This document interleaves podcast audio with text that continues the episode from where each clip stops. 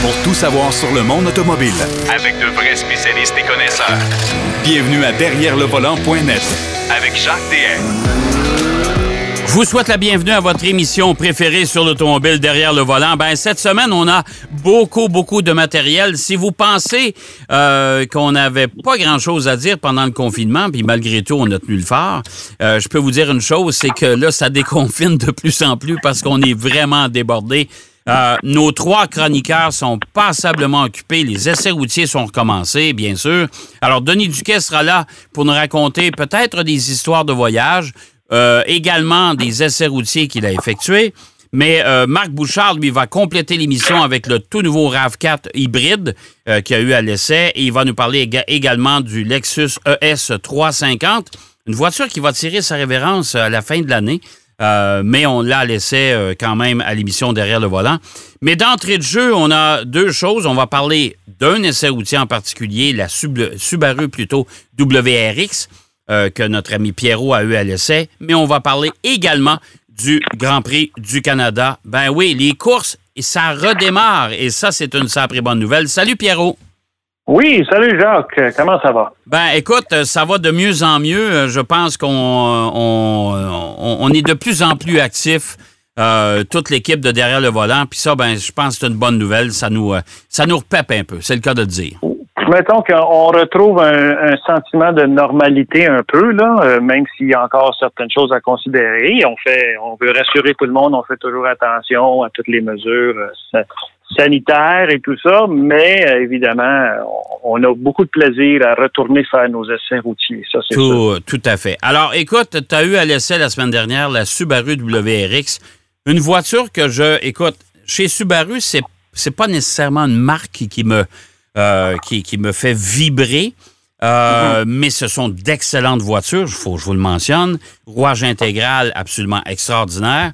Mais la. Subaru WRX, ça, c'est un modèle qui me titille un peu. C'est le cas de le dire.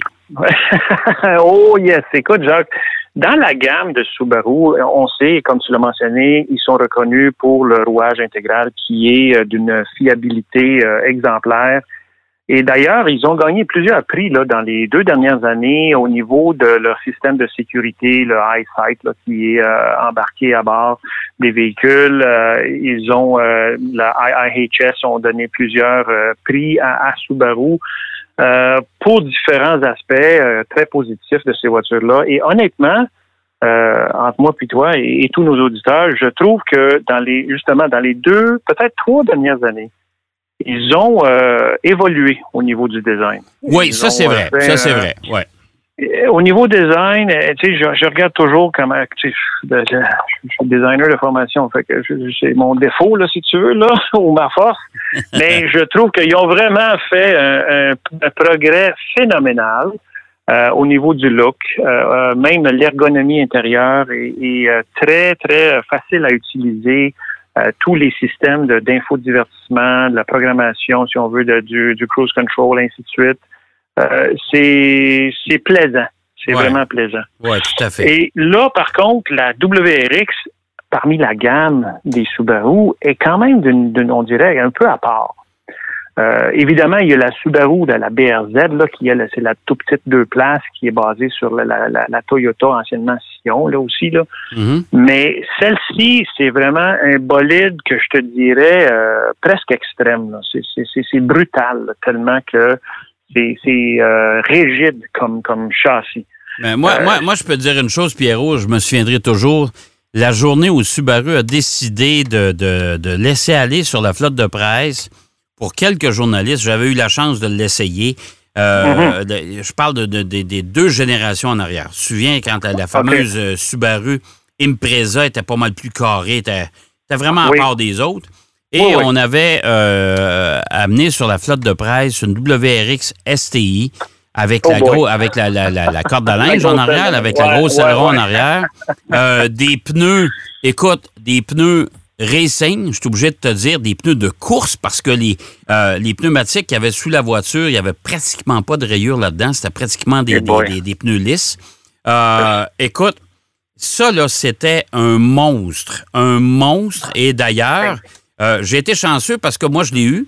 Mais deux journalistes plus tard, la voiture a disparu de la flotte de presse. Euh, un accident avec euh, euh, des Ah, pneus ben. complètement finis. En tout cas, c'était. Ouais. Et, et Ouais. depuis ce temps-là, Subaru a toujours été un peu frileux de mettre cette voiture-là sur, euh, sur la, la- la flotte des, des- des véhicules de presse, en tout cas à la disposition des journalistes. Alors, tu es chanceux quand même parce que tu en as eu une. C'est Oui, vrai que c'est une oui. voiture qui est violente. C'est pas, c'est pas une voiture.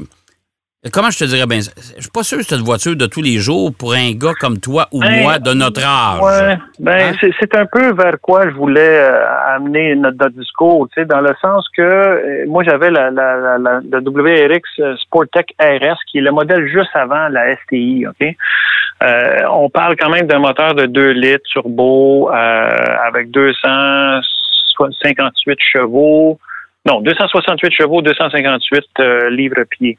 Mais et en plus euh, elles sont toutes manuelles, ces voitures-là. C'est des six vitesses manuelles. Donc, euh, pour ceux qui n'aiment pas ou euh, sont pas à l'aise avec le manuel, ben, il va falloir chercher ailleurs. là.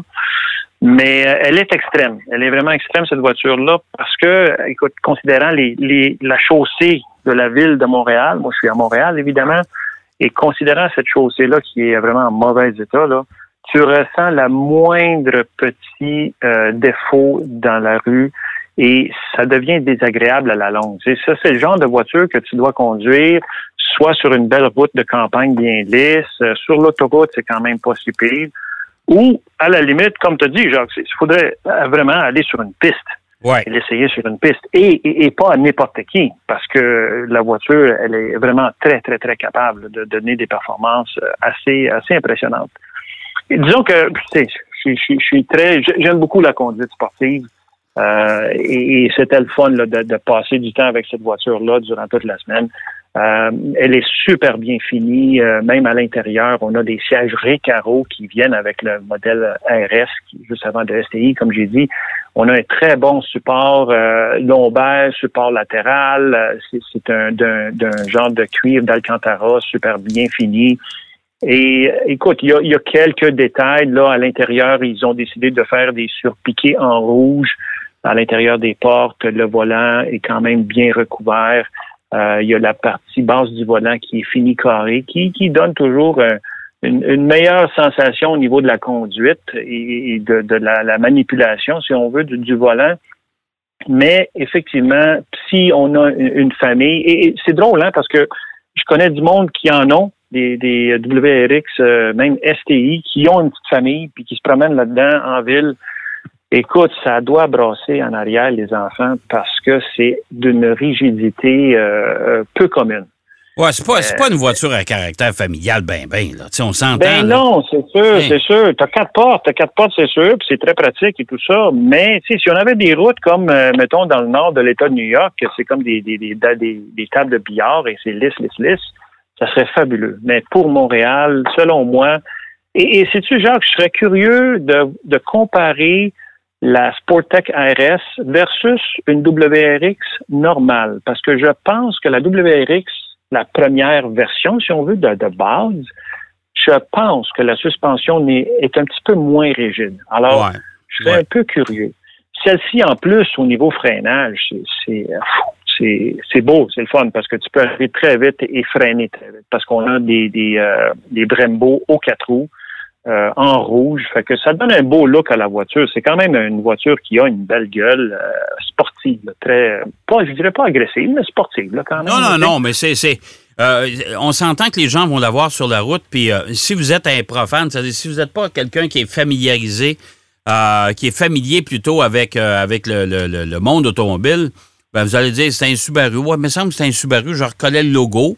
Euh, Ouais, c'est pas ouais. une voiture qui est. euh, parce que, la, la- écoute, moi, la génération d'STI, j'avais essayé à l'époque, puis même l'autre génération pa- qui, qui avait suivi, avec l'immense aileron en arrière, puis un look tellement Ouais, agressif. Là, les gens disaient, oh boy, OK, ça, c'est, ça, ça doit être une calotte à l'envers qui est là-dedans.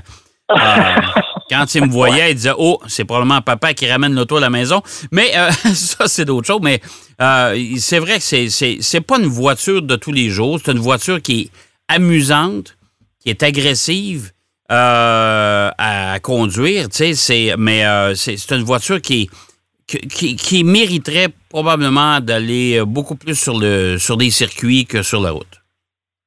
Oui, exactement, exactement. J'aurais beaucoup, beaucoup aimé euh, la, la, faire l'essai sur un circuit, euh, surtout, mettons, celui de Tremblant, ça aurait été tellement le fun, cette voiture-là. Ah ouais. Euh, elle, elle tient vraiment la route euh, de façon impeccable. On a une bonne puissance à tous les régimes, en plus, là.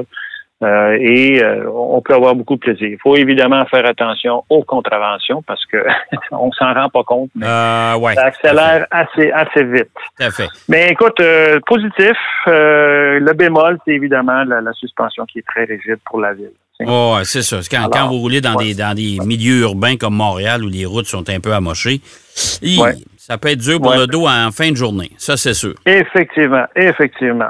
Et Écoute, si on euh, veut parler de course, Hey, Pierrot, Pierrot, Pierrot, on peut-tu se permettre, si on était, si on était euh, le soir, on se, dé- so- so- on se déboucherait une bouteille de champagne, certain, parce que Oh, yeah. honnêtement, honnêtement, le retour du Grand Prix du Canada, quelle belle nouvelle qu'on a eue cette semaine. Oh boy, on l'a su. Écoute, c'est pole position justement, le magazine référence pour le sport automobile. notre ami Philippe Brasseur, c'est C'est lui notre qui a ami eu Philippe le, Brasseur. c'est lui qui a eu le scoop là.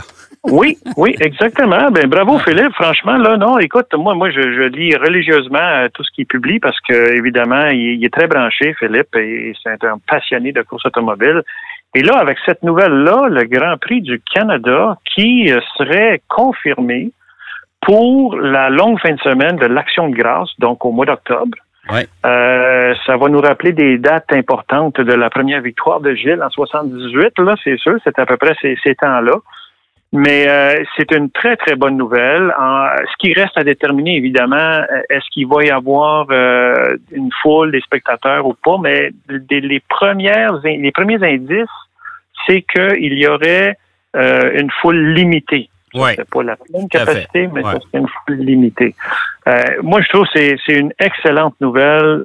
Écoute, on sait à quel point les Européens adorent venir à pas aiment, ils adorent venir à Montréal. Ouais. Et- Euh, et- moi, je, je- je sais les journalistes qui viennent, les photographes qui viennent d'ailleurs, et toutes les écuries, ils, ils sont, ils sont à Montréal.